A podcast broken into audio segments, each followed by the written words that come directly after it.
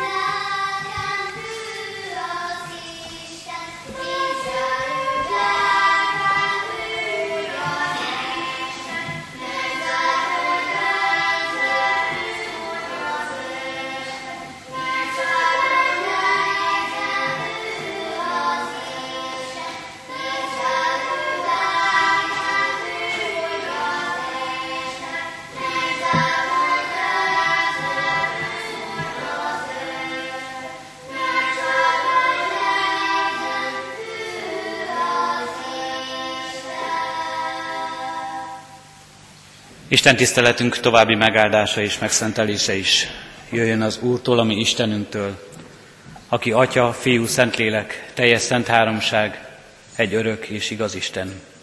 Amen. Hallgassátok meg testvéreim Isten igét, amint szólozzánk és tanít minket.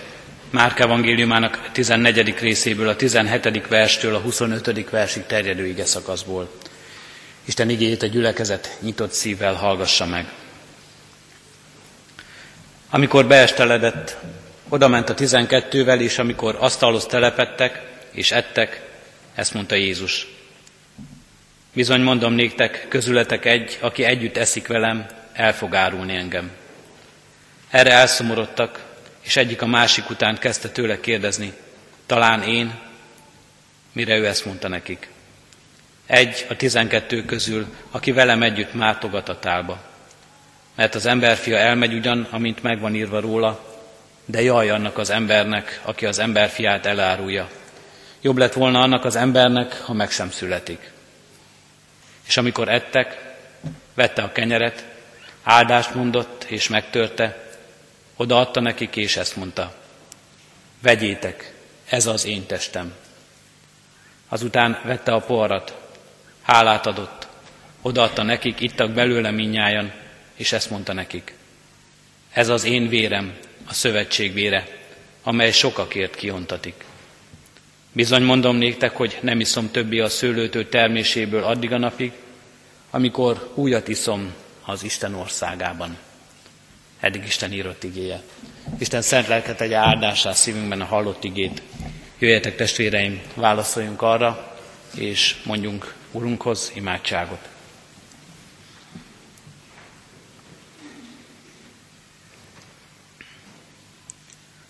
Áldunk és magasztalunk, Urunk Istenünk, végtelen szeretetedért, türelmedért, azért a kegyelemért, amelyen ma is itt vagy közöttünk. Elkészítetted nekünk ezt az alkalmat, hogy veled találkozzunk, veled közösségben legyünk. Áldunk és magasztalunk, Urunk, hogy nem ránk tekintesz, és nem alkalmatlanságunkat nézed, amikor közénk jössz, hanem ez a szeretet munkál benned ma is, amelyben Krisztus a földre érkezett, amelyben ő megváltotta életünket és megszabadított minket. Köszönjük, Urunk, hogy így tekintesz önmagadra, és önmagadért, önmagad szeretetéért szeretsz minket. Megvalljuk alkalmatlanságunkat, Urunk.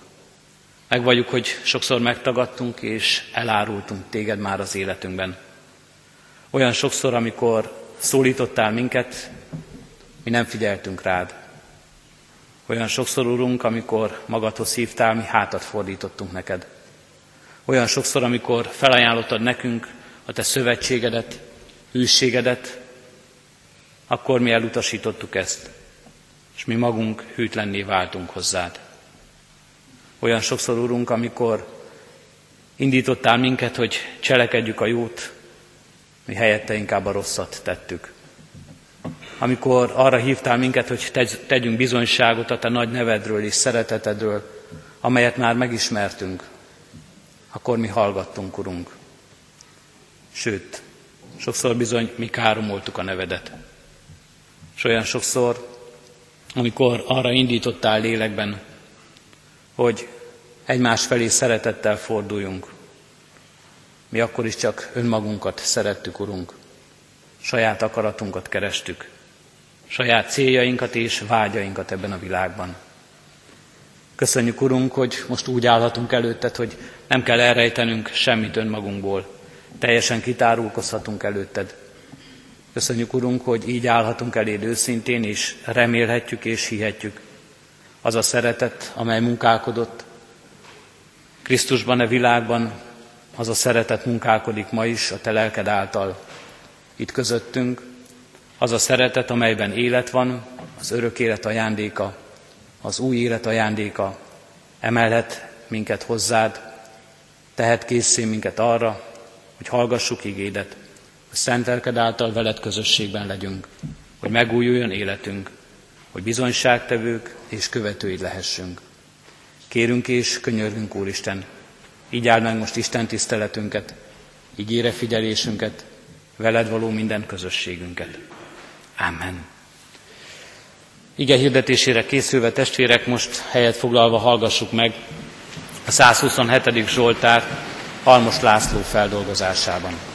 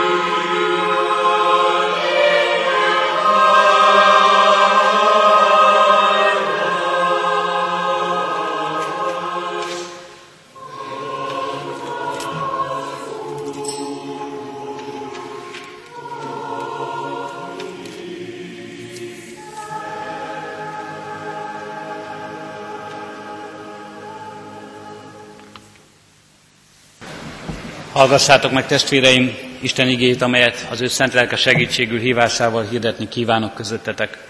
Úgy, ahogyan az írva található a már felolvasott ige részben. Márk evangéliumának 14. részében, a 22. versben, eképpen.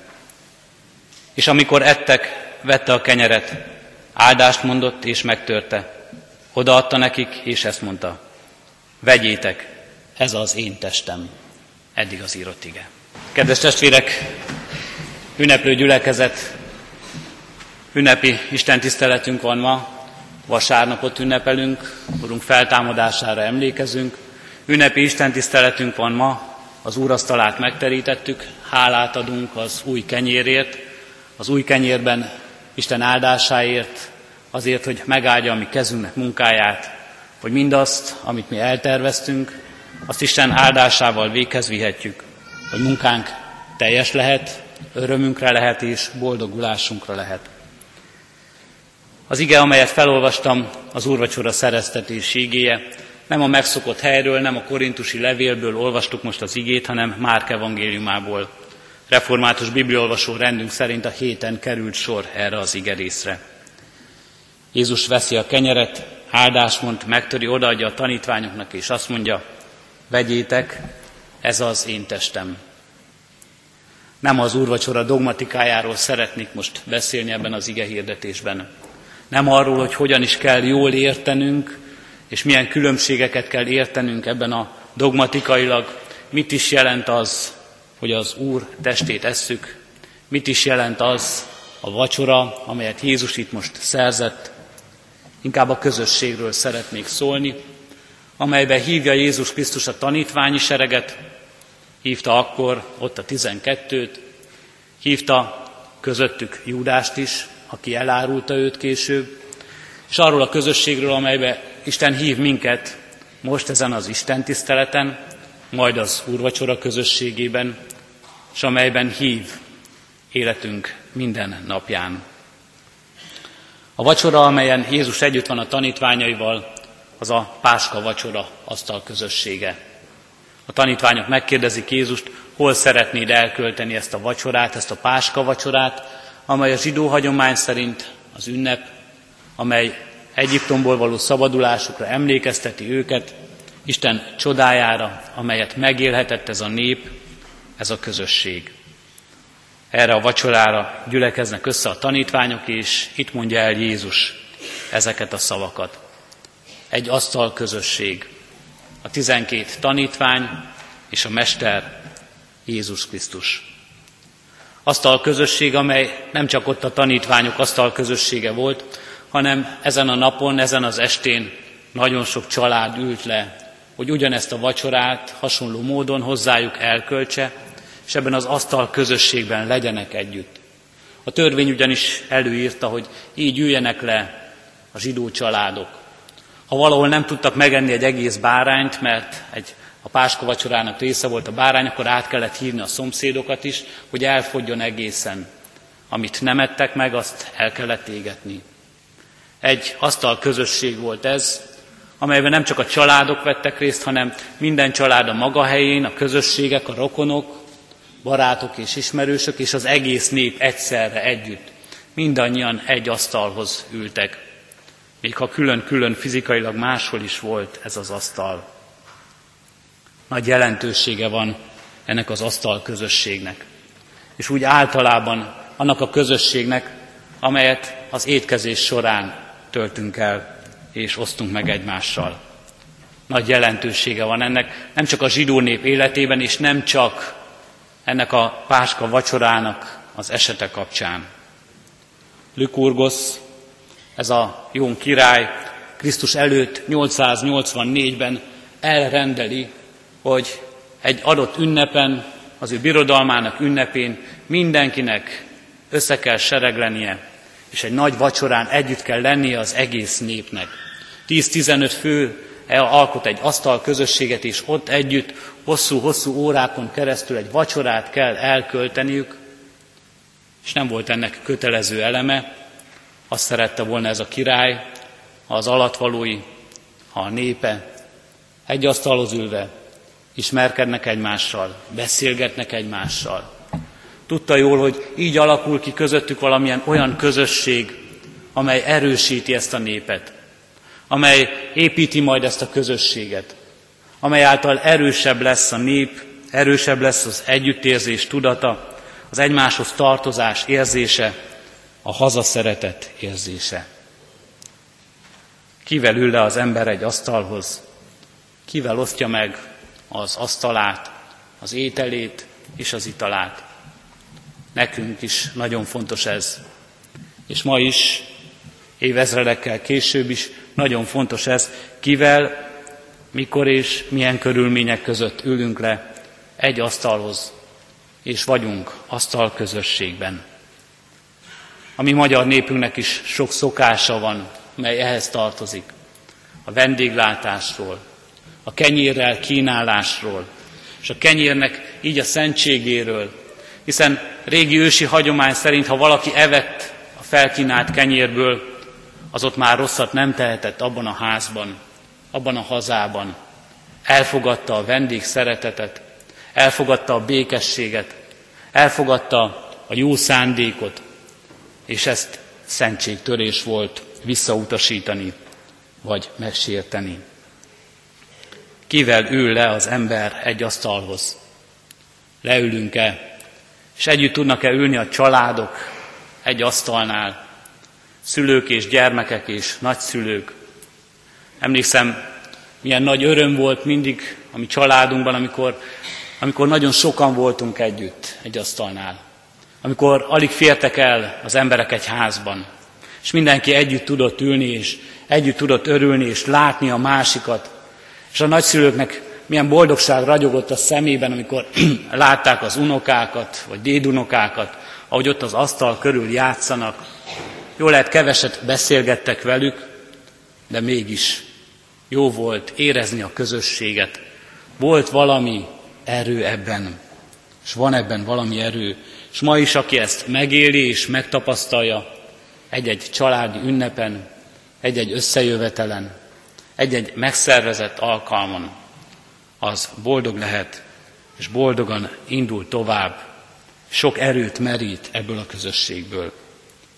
Fontos ez az asztal közösség. Van egy teológiai fogalmunk, teológiai fogalmunk is, amely átvitt értelemben adja vissza nekünk, hogy milyen nagy erő van ebben a közösségben, ez az agapé fogalma. A szeretet közösségének a fogalma. Mindannyian ismerjük szinte ezt a szót, hogy agapé, és szeretettel fordítjuk le a mi nyelvünkre. Azzal a szeretettel, amelyben Isten elfogad minket, amelyben Isten hív minket, és amelyben el tudjuk egymást fogadni úgy, ahogyan van a másik, és tudjuk adni önmagunkat ebben a közösségben. Ez a szó, ez az agapé szó tágabb értelmében ezt a közösséget is jelenti. Azoknak a szeretet teljes közösségét, akik le tudnak ülni egy asztalhoz, akik így élik meg a másik hordozását, másikkal való szeretet közösségüket. De nem csak az alkalom, és még kevésbé nem csak az étkezés közössége ez. Még mélyebb közösség ez. És ebbe a még mélyebb közösségbe akar minket bevezetni Jézus Krisztus ezekkel a szavakkal. Vette a kenyeret, áldást mondott, megtörte és odaadta nekik, és ezt mondta, vegyétek, ez az én testem. Vette a kenyeret Krisztus. Nem véletlen, hogy a kenyeret vette. Az volt talán legközelebb hozzá az asztalon. Valószínűleg ez egy kovásztalan kenyér volt, az ünnepre készítve, amelyet Jézus ott elvett az asztalról. És ezzel a kenyérre azt mondja, hogy ez az én testem. Ha ismerjük egy kicsit is a Páska vacsora történetét, az Egyiptomból való szabadulás történetét, azt mondhatnánk, hogy az én testemmel való azonosítás Krisztusnak ez a jelkép használata sokkal inkább a bárányra illene. Miért nem a bárányt vette el? Hiszen az Egyiptomból való szabadulás történetében a bárány az, amely áldozati állatként szerepel, a bárány vére az, amelyel megkenik az ajtó félfát a zsidó emberek, és a halál öldöklő angyala ezt látva kerüli el ezeket a házakat, és így hagyja ki, ugorja át, Páska eredet neve, azokat a házakat, ahol az szövetség népe lakik. Sokkal inkább illene Jézus Krisztus testéhez szimbólumként a bárány. A megöletett bárány, az áldozati állat, annak a vére, amely megtisztít, amely megszabadít, amelyre tekintve Isten az ítéletben kegyelmet gyakorol. Ő a kenyeret választja, és a kenyérhez nyúl. A kenyérhez, amely most itt van az úrasztalán, a kenyérhez, amelyet mi is minden nap a kezünkbe veszünk. És talán éppen ezért választja a kenyeret, a mindennapi eledelt. Mert hát bárányust abban az időben sem ettek minden nap az emberek, és ma sem esznek minden nap. De a kenyér a legtöbb család asztalán ma is minden nap ott van. Mindennapi eledelünk, mindennapi kenyerünk. És az erre a kegyelemre, az Isten szabadítására, az Isten írgalmára is, erre a szeretet közösségre, amely Istennel köt össze minket, be kell látnunk, minden nap szükségünk van. Nem csak az ünnepnapon. Nem csak akkor, amikor összejövünk és amikor találkozunk, nem csak egymással, hanem az Istennel. Nem csak a vasárnapokon. Nem csak az úrvacsora alkalmával, amikor az Isten elé járulunk bűnbánattal, és kérjük az ő bűnbocsánatát, az ő kegyelmét, szeretetét az életünkre. Az Isten kegyelmére, az Isten szabadítására. Arra, hogy ne az ítéletével, hanem a könyörületével hordozzon minket. Minden nap szükségünk van. Kedves testvérek, nem lenne ez az új kenyér itt az asztalon, ha Istennek ez a mindennapos szeretete nem tartana meg minket. Nem lenne ez az új kenyér itt az asztalon, és nem lenne az életünkben miért hálát adnunk és áldást mondanunk, ha ez a mindennapos kegyelem nem kísérne el minket, ha napról napra nem ebből a szeretetből élnénk. Ha csak időről időre emlékeznénk meg arról, hogy van Istenünk, van egy Isten, aki gondol ránk, és nem minden nap jutna ez eszünkbe, akkor nagy hibát követnénk el. A mindennapokban, a hétköznapokban, a legapróbb dolgaiban, az életünkben is ott van az Isten kegyelme. Azt tart meg minket, az visz tovább minket, az ad nekünk percről percre, napról napra, évről évre jövendőt és életet. Áldást mondott Jézus, miután vette a kenyeret, áldást mondott. Ma talán valahogy így hangozna ez az áldás, áldott vagy te, Urunk, való király, aki kenyeret adsz a földből. Az Istennel köt össze minket ez az áldás. Krisztus kezébe veszi a kenyeret, és Istenre mutat, és Istennek ad hálát, mert ő adja a kenyeret a földből. Itt van a kenyér. Emberek vetették el a búza szemeket. Emberek nézték, talán locsolták, amikor arra volt szükség, hogy növekedjen a gabona.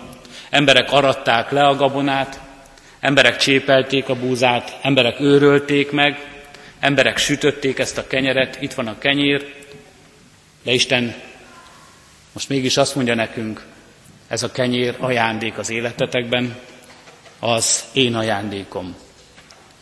Mert az én ajándékom volt a gabonában az élet, az én ajándékom volt a növekedés, az én ajándékom volt az erő, a tehetség és minden, ami adatott nektek embereknek, hogy mindezt véghez vigyétek. Az én áldásom ez a kenyér. És sokkal több az én áldásom, mint ez a kenyér. És erre a sokkal többre utal Jézus a következőkben, amikor megtöri a kenyeret, átadja a tanítványoknak, és azt mondja, vegyétek, ez az én testem. Sokkal több van ebben a kenyérben, mint amit ti láttok benne. Sokkal több van benne, mint a megőrölt búza, mint a miénkben a kovász. Sokkal több van ebben, én vagyok ebben a kenyérben. Megtörte ezt a kenyeret. Egy kedves ismerősöm mesélte el, hogy minden nap, amikor kezébe vesz egy kenyeret, egy kiflit, egy zsömlét, és amikor ezt a kezébe veszi, vagy megtöri, vagy csak rátekint erre a kenyére, akkor eszébe jut, milyen nagy szeretet tartja meg napról napra őt. A Krisztus áldozata jut az eszébe. Nem csak az Isten gondviselő szeretete jut az eszébe. Nem csak az, hogy mennyi minden van abban, hogy ez a kenyér az asztalára került, hanem mennyivel több van abban a Krisztus szeretetében. A megtört kenyér, a kezünkbe vesszük, emlékeztessen minket erre a szeretetre. Mert azt mondja róla Krisztus, ez az én testem. Nem csak a gondviselést adja nekünk, nem csak a mindennapi életet adja nekünk a földi világban, nem csak a mindennapi élethez elegendő erőt adja nekünk az Úristen, és nem csak, arra, az, nem csak azt az áldást adja nekünk a munkánkban, ami itt a földön tart meg minket. Ez az én testem önmagát adja nekünk. Önmagát, amely túlmutat e világon.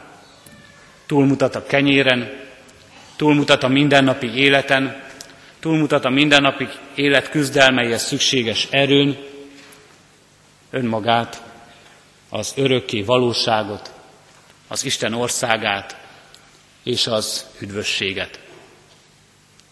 Mit kezd ezzel az ember? Mit kezdünk ezzel? Értjük-e és látjuk-e? Azt látjuk magunk körül, azt látjuk talán a saját életünkben is, és vallhatjuk most bűnbánattal, még a mindennapit sem tudjuk megbecsülni. Még a mindennapi kenyeret sem tudjuk igazán megbecsülni. Még a munkánk áldását sem tudjuk igazán jól használni. Hát vajon tudjuk-e igazán felmérni, megbecsülni, megérteni és megköszönni az örökké valót, ami nem erre az életre szól. Isten nagy türelemmel, végtelen türelemmel erre hív, és ebben akar minden nap megerősíteni minket. Ezt akarja nekünk elmondani, elmagyarázni, megmutatni, képekkel, szimbólumokkal, tanításokkal, a mindennapi kenyérben.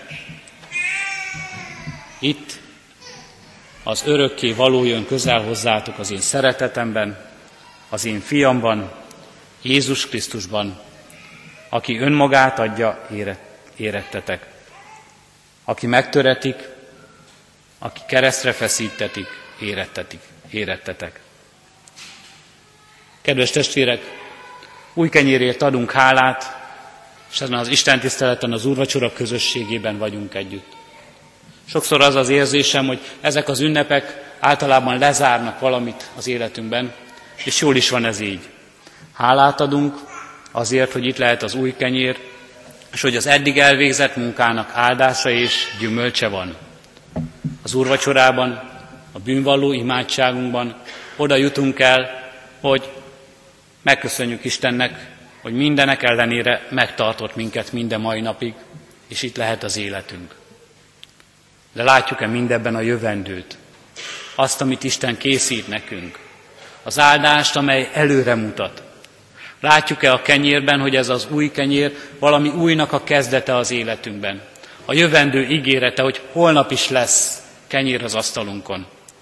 És látjuk-e az úrvacsorában, az úrvacsora közösségében azt, hogy ami itt történik, az valami újnak a kezdete az életünkben az új élet kezdete lehet az életünkben, hogy van jövendőnk, van holnapunk, és van örök életünk, amelybe Isten hív minket, és amely Isten kezéből ő érette, ő általa lehet a miénk.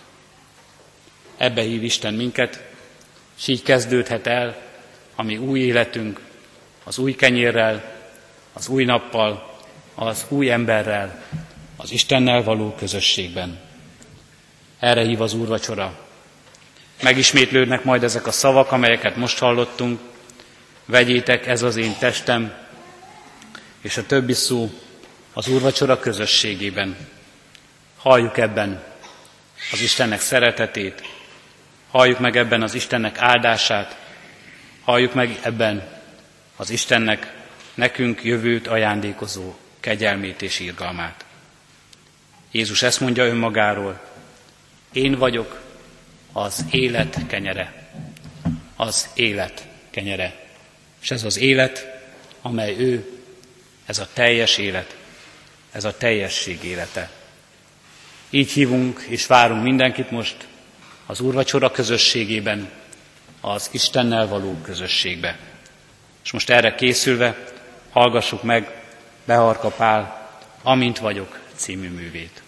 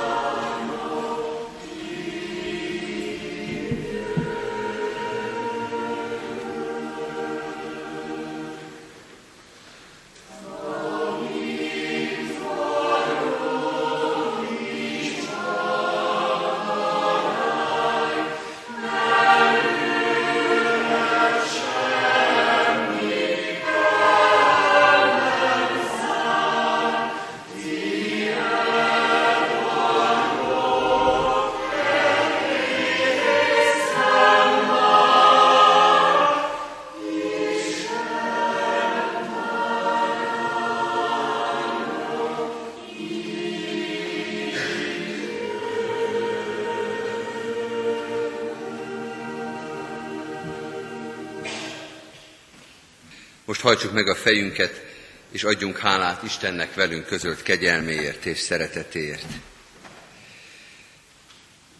Mindenható Istenünk, köszönjük neked ezt a szép napot, ezt az ünnepet, hogy annyiféleképpen fedezhetjük fel az életünkbe a te ajándékodat. Kisgyermekek szolgálata, gyermekek öröme, a keresztelés ünnepe, az úrvacsora közössége, a hirdetett ige gazdagsága, Számba se tudjuk venni mindazt a jót, amit ebben az elmúlt órában is tőled kaptunk. És ez volt eddig mindig a te gazdagságod és szereteted. Bocsásd meg, hogyha sokszor vakok és süketek voltunk erre.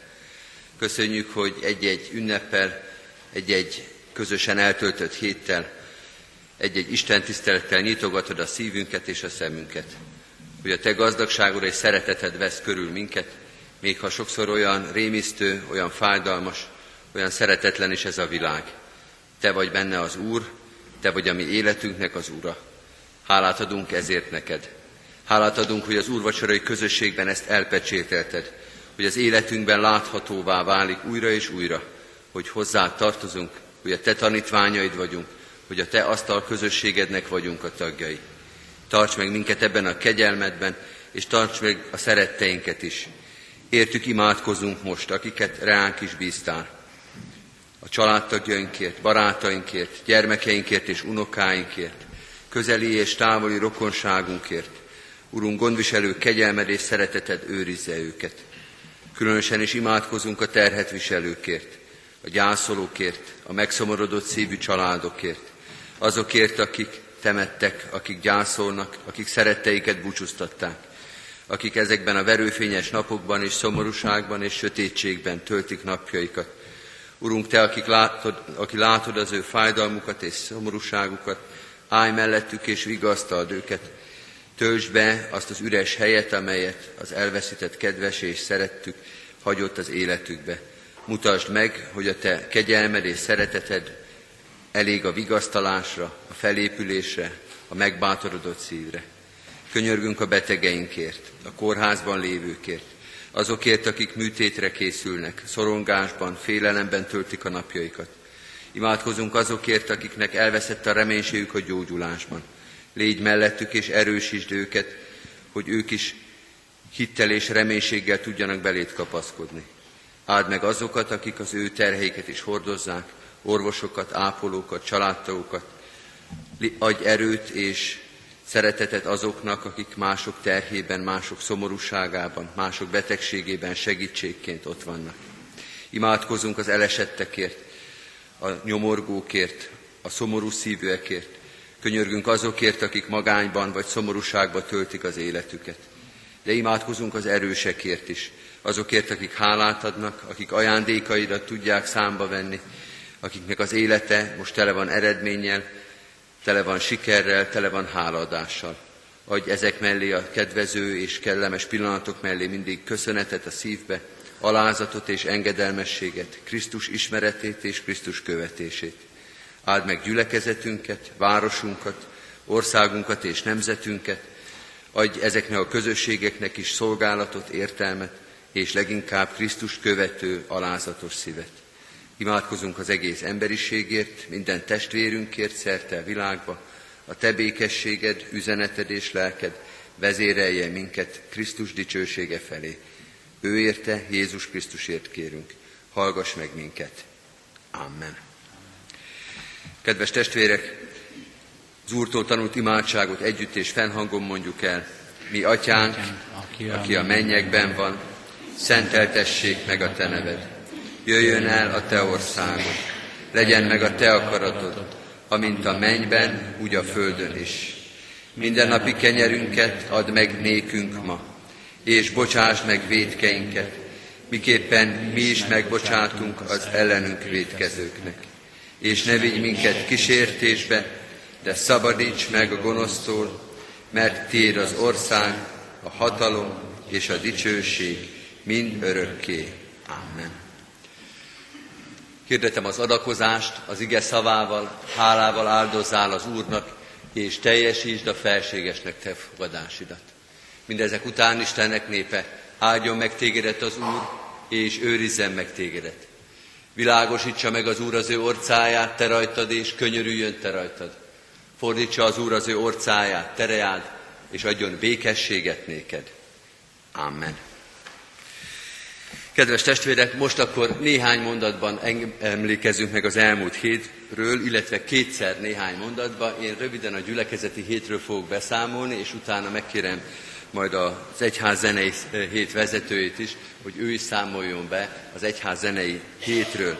A gyülekezeti hét és az egyház zenei hét tehát egy időben, de külön programmal futott az Emmós házunkba, Összesen kb. 50-60-an voltunk, körülbelül fele-fele arányban a két tábor, a két eh, programnak a résztvevői, illetve most már egyre inkább jellemző az is, hogy a gyülekezeti hétre van egy kintlakó csapat, és egyre nagyobb számba naponta is érkeznek látogatók, van, amikor naponta 8-10 is jönnek csak egy-egy program meghallgatására.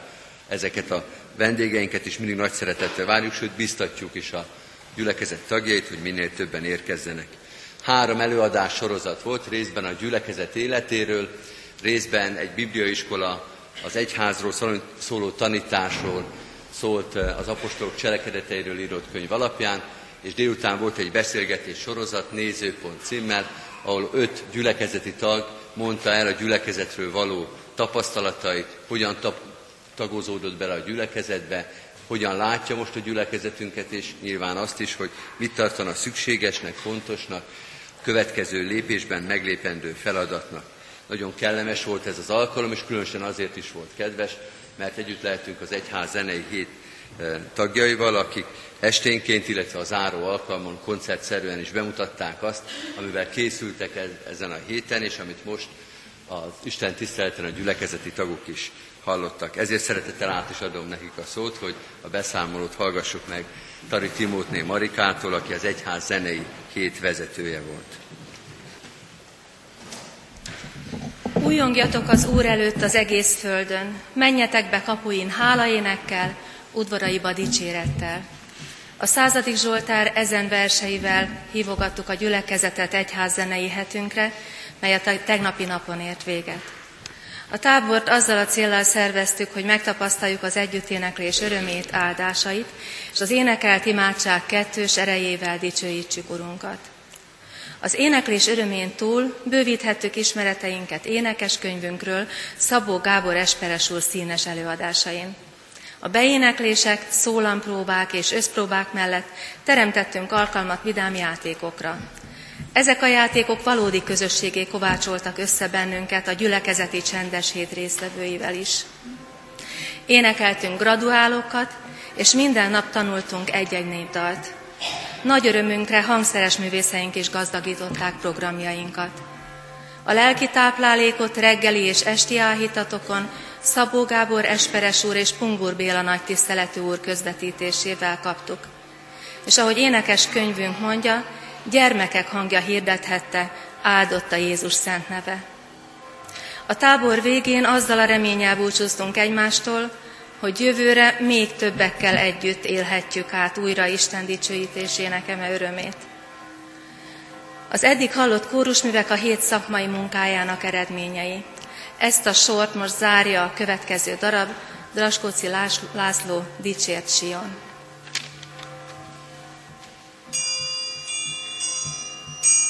Dicsért Sion, meghámolva, megszéledben, passzolódva,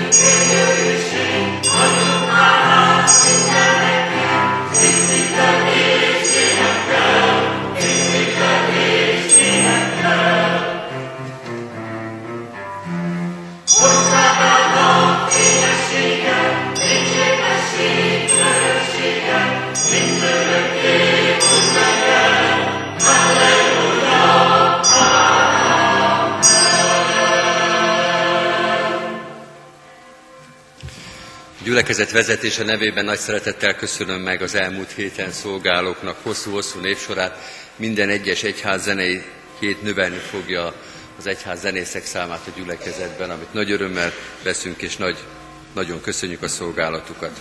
Záró énekünket énekeljük, kedves testvérek, Isten tiszteletünk végén a 195. dicséretnek mind a három verszakát, 195. dicséretünk mindhárom verszakát énekeljük, áldjuk Istent végével Isteni tiszteletünknek.